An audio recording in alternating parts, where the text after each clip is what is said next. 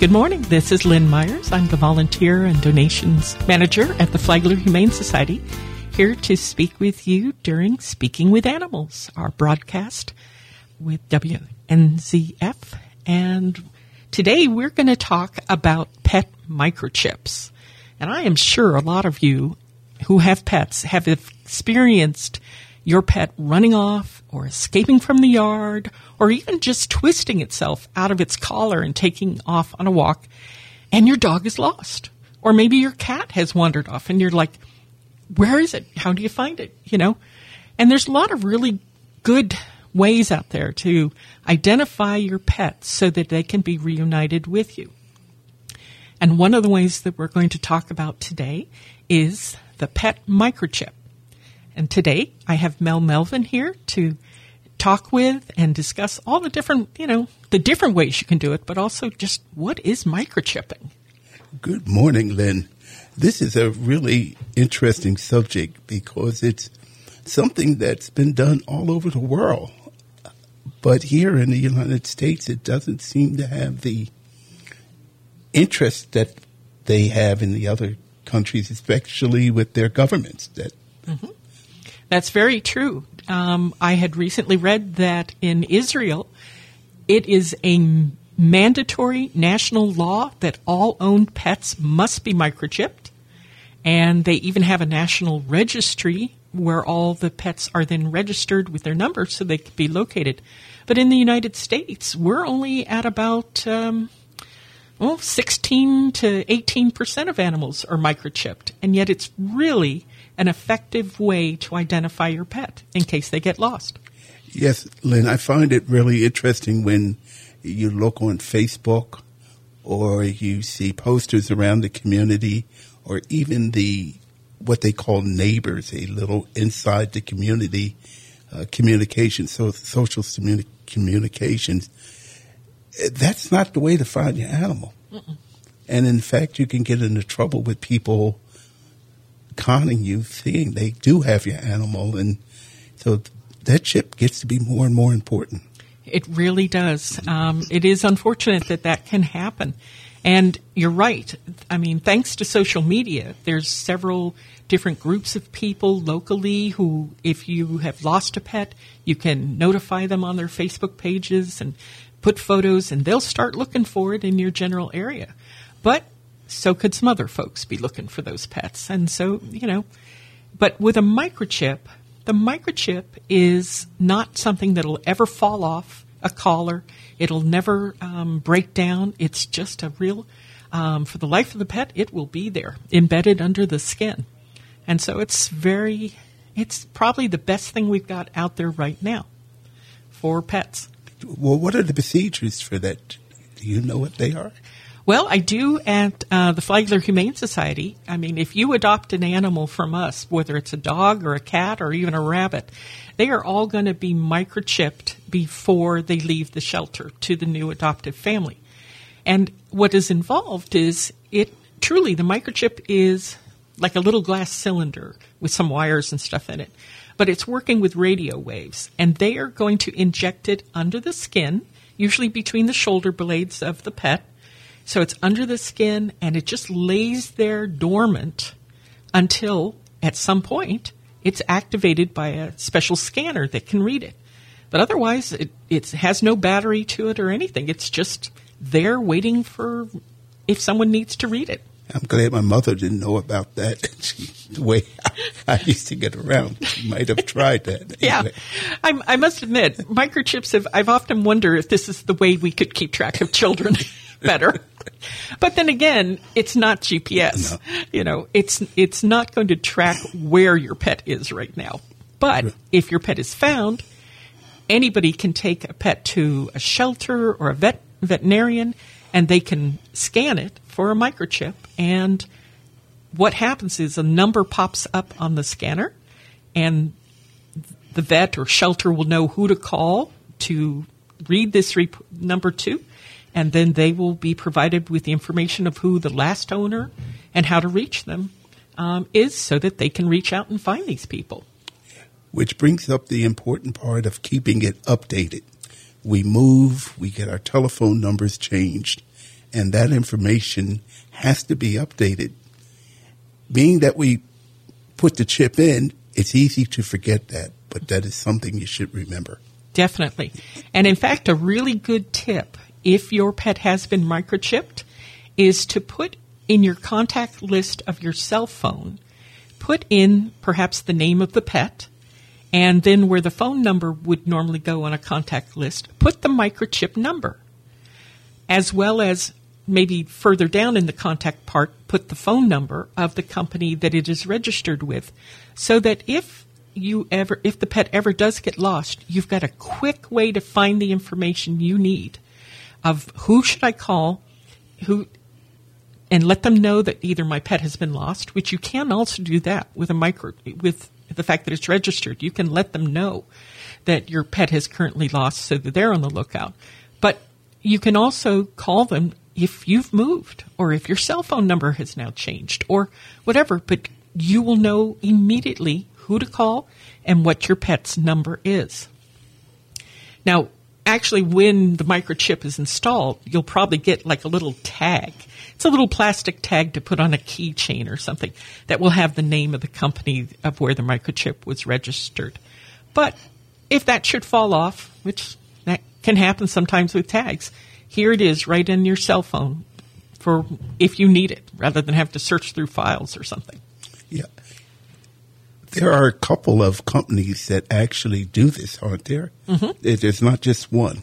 No, not at all. There is anywhere from six to nine different companies that manufacture microchips and then sell them to shelters and veterinary clinics, etc. Um, I don't think you can buy it individually yourself, and because you're really going to need a vet tech to at least um, insert it under the skin because you kind of need a special syringe and, and everything to do it properly. But no, you can, there's quite a few different companies and which can be a bit of a challenge then too because um, unless you know, you know, what your company is that you're registered with, um, it, it's a, you know, might be difficult to find, know who to call kind of thing one other thing I thought that was quite interesting that when your vet or whoever does the checking of the uh, unit, they won't give that information out. They have the company call you. So, in other words, the company does not give your information to anyone. They make sure that you're notified first for you to call the person or the vet to get that Yes. And that's really important. In many ways, I guess pets have kind of a HIPAA law, much like human beings, where you can't just give out information about your out of pet contact information, etc. And that's a protection for the owner, eh, maybe in case some sort of scam or something is going on.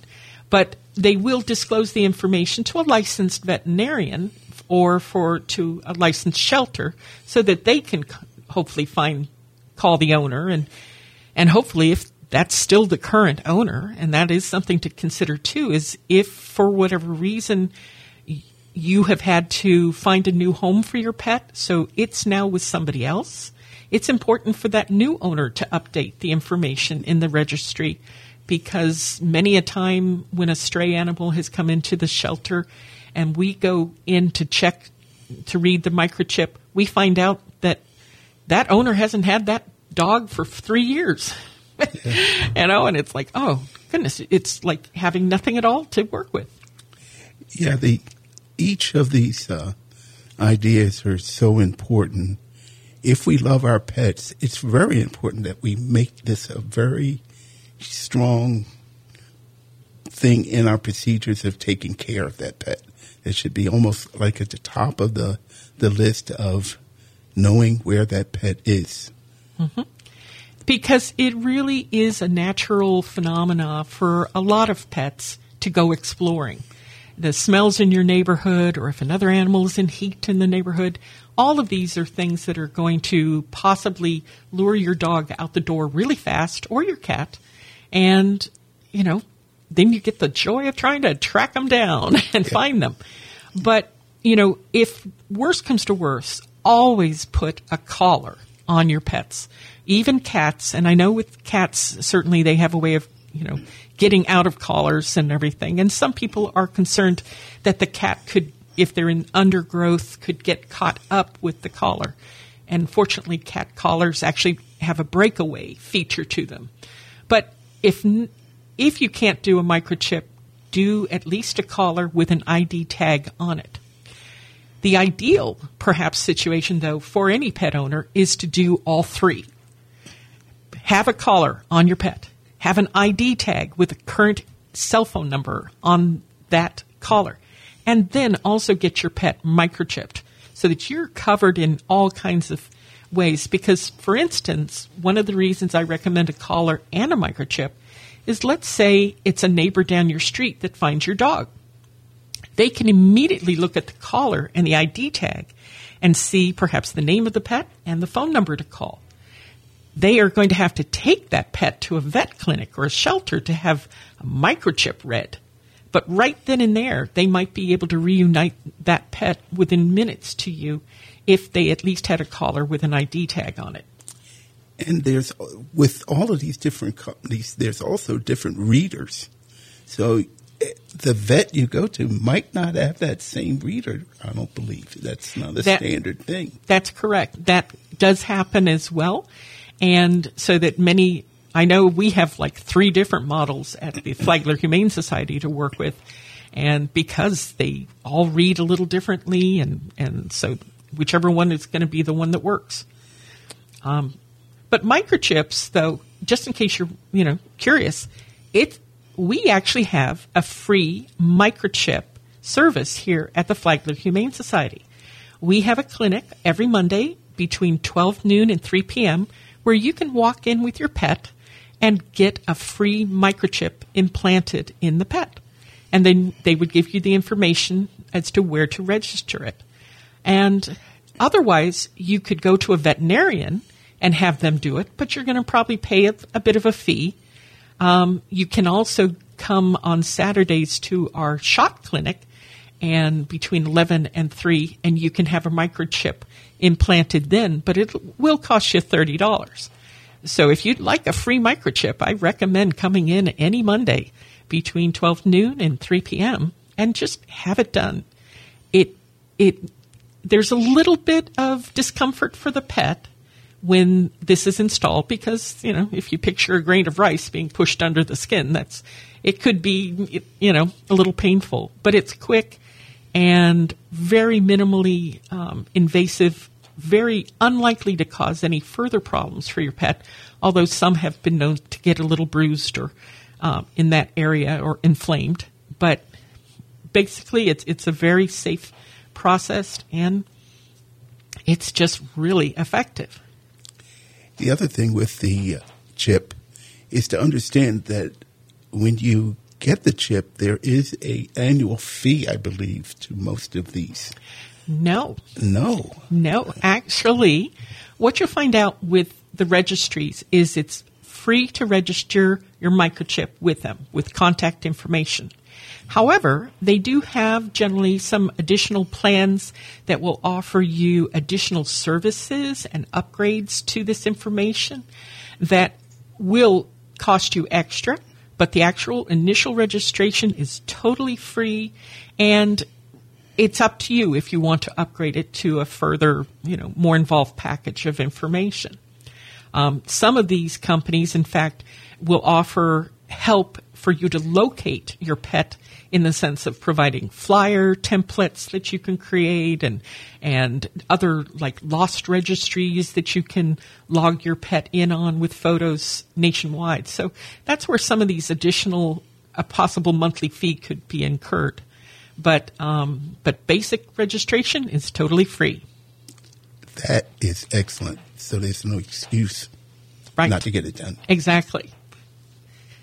Now, something though that you know we have you may have heard of, though, is GPS trackers. Now, microchips are not going to tell you where your pet is. Okay, Th- this is not GPS, but there are GPS tracking um, tags out there on the market. One market, uh, one company, Apple, of course, Apple has something called a, a pet tag, and it's like a little uh, ID tag kind of thing that would be attached to a collar. That then you download an app onto your cell phone, and literally wherever your pet is wandering, it will show up at, on a location map on your cell phone. Um, however, you're going. Here's the problem, though. I mean, it, it's a great idea and and everything, but it could fall off the collar.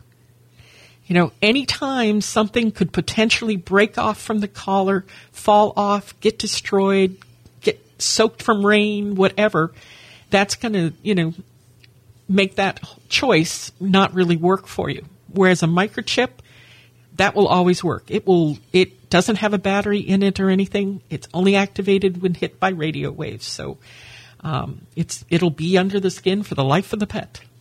Yeah, I was looking at the GPS type, and that really is unique because you do have an app with that also, mm-hmm. and you could find that dog very easily with the GPS.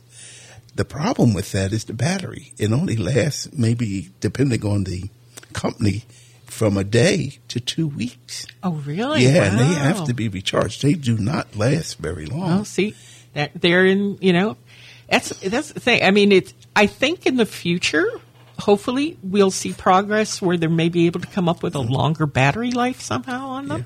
because these GPS trackers have really been a boon for farmers and ranchers in particular, who yeah. have lost parts of a herd off into the mountains that have strayed off. And this has been just great for them to be able to track a lost cow or a goat that's wandered off somewhere. But if it only lasts a battery of you know two weeks, that's really not going to help them much. Yeah, well, the ones I'm speaking of are for the uh, dogs themselves. I'm assuming the ones for farm animals are much better than that because they also use that information for things like how much the animal is eating, how much milk it's giving, and actually the general health of that animal. So there's probably more to it, but the ones for the dog might not be as thick and heavy as, yes. uh, as one a larger animal could take. I'll bet that's it. Yep. I, I actually saw one of the ones that are for pets or for dogs, and it's about the size of maybe a half dollar in diameter and um, maybe half a centimeter thickness. Um, so it's not huge, but again, you know, it's it's definitely there, and um, but it, and it has sort of a ring that can be attached then to a collar or something. It is a great idea, and maybe in the future, it will really become part of. Maybe it'll become part of a microchip under the skin uh, to be able to have GPS tracking and and everything. But right now, still kind of infancy days, I guess you would say. The other one I found was a crowdsourcing type chip well, it wasn't a chip. It was like a um, collar medallion that if somebody saw it or had it, it would give out a signal to everyone else that had that particular brand of medallion or chip or whatever. Mm-hmm. So if the dog got away, hopefully people in all the areas would be notified through the app that the dog was loose and they could do it. The fallback on that one is how many people will be in your group to have that type of right. Yeah, I mean that would be really interesting. I think you know, especially in Palm Coast because of all the different sections. I wonder if you could have it sort of like everyone who lives in the B section would, you know, it would show up on them yeah. there, and that way you're kind of limiting how far you'd have to look but potentially your pet is somewhere in there. Yeah, we have quite a lot of ways to keep track of our, our animals. Definitely. Hey, how about if we uh, take a break and we'll be right back? Sounds good.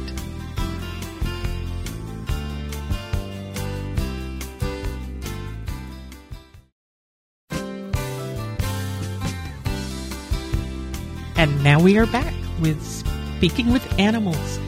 And we've been talking about microchipping, and I just, you know, want to remind everyone please consider microchipping your pet so that you have that peace of mind if they wander off.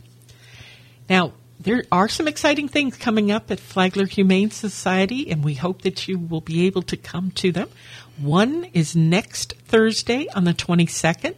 We will be having a Yappy Hour, which is kind of like a cocktail party where you get to bring your dogs with you. It will be at the Terra Nova Pizza restaurant in Bunnell from 6 to 8. And you can purchase your tickets in advance at our website with the Flagler Humane Society. The tickets are $15 each, which gets you a plate of hors d'oeuvres and a well drink, usually. And we encourage you to bring your dogs and hang out with us there. We also will be having our annual Spaghetti Dinner. Now it's coming up in April. It, once again, it'll be in at the Caldwell Barn at the Flagler Agricultural Center. And it's just a great time when we raise money for spay and neuter surgeries um, at the shelter so that, you know, that's the future for shelters. We don't need more shelters. We need less pets that don't have homes. So we really encourage everyone to help us raise money so that everybody can get their pets spayed and neutered. I think that's, a, of course, a great idea, and I'll do my best to be there. Absolutely. It's a fun time. It's one of our really most fun parties that we have every year, the spaghetti dinner. You know, that's a good time to let your dog or l- train your dog to be socialized. I think that is one of the big things that we get with our animals. They don't get around other animals enough. Mm-hmm. And then when they do, we, we have a hard time controlling them. So hope you can be there. Yep. It was a pleasure talking with you and hope to be with you next week. Sounds great. It was my pleasure to join you today.